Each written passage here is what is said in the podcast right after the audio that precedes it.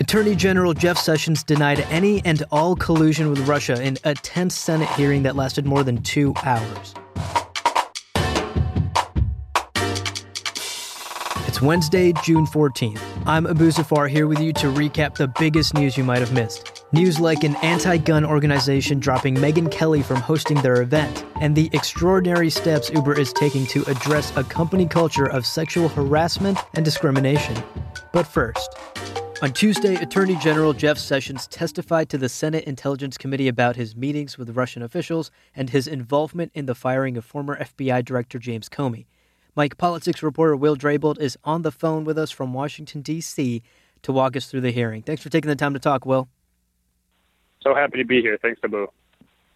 So, Will, for those of us who have neither the time nor the fortitude to watch the entire hearing, what were some of the key takeaways? Yeah, we highlighted six things on Mic.com that we thought were really important for readers to pay attention to out of this hearing. The first one is is pretty interesting. The Attorney General gave conflicting answers about his reported meetings with the Russian ambassador. I'll let you check out the article on our website for more. But basically, he said something different in his opening statement than he did in questioning about his meetings with a top Russian official, which raised a lot of eyebrows. Sessions also said James Comey was fired because of how he handled the Hillary Clinton email investigation. He didn't use those exact words. It's not a direct quote, but he effectively said that it was because of how the emails were handled that um, Comey was dismissed, which again is fairly an amazing statement coming from a Trump surrogate and supporter. The Attorney General emphatically denied he had any involvement in allegations related to Russia. He would not comment on whether he talked to Trump about firing Comey and would not comment about whether the Russia investigation was part of the conversation about the firing. He said um, that that was privy to executive privilege. Uh, said he did not have to disclose that to Congress, um, and that that would be up to the president to do that if he wanted to. Sessions also said he um, effectively recused himself from the Russia investigation the day after he was confirmed by the Senate. He said he never got a briefing on what Russia was doing related to the election, the Trump campaign, any of it, which also was a major revolution. And finally, the, the attorney general was noticeably defensive. Um, he called uh, accusations that he colluded with Russia an appalling and detestable lie. Said this is a secret innuendo being leaked out there about me, raising his voice as he was defending himself. Very combative and defensive with senators, and clearly had sought this public hearing and public forums to really go out there swinging and defend himself under oath, I should add. Yeah, that was certainly something that stood out to me throughout the hearing, too. Well, Will, we thank you for your time again. You just saved our listeners over two hours. Thanks a ton. Yeah, thank you.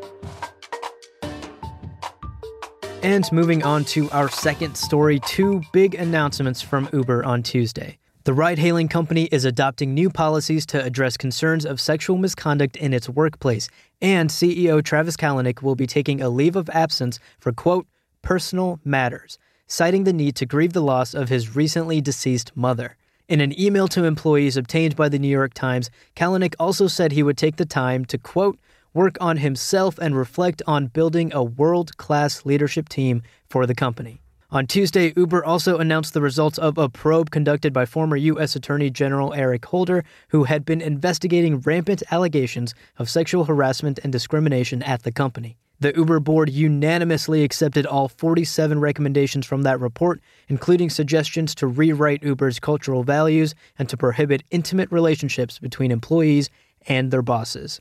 And finally, an anti gun organization dropped NBC's Megyn Kelly as the host of its annual gala scheduled for later this evening after her controversial decision to air an interview with Sandy Hook denier Alex Jones.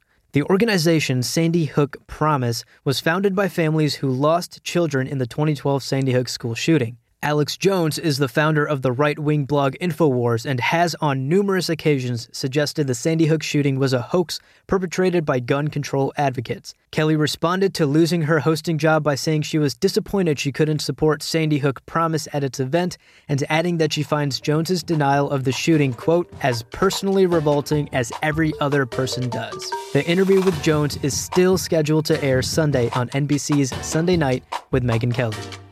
And that was your Hot Mic update. For more on all of these stories, visit Mic.com and subscribe to Hot Mic on Apple Podcasts or wherever you get your podcasts. And be sure to check back tomorrow for another update. same time, same place.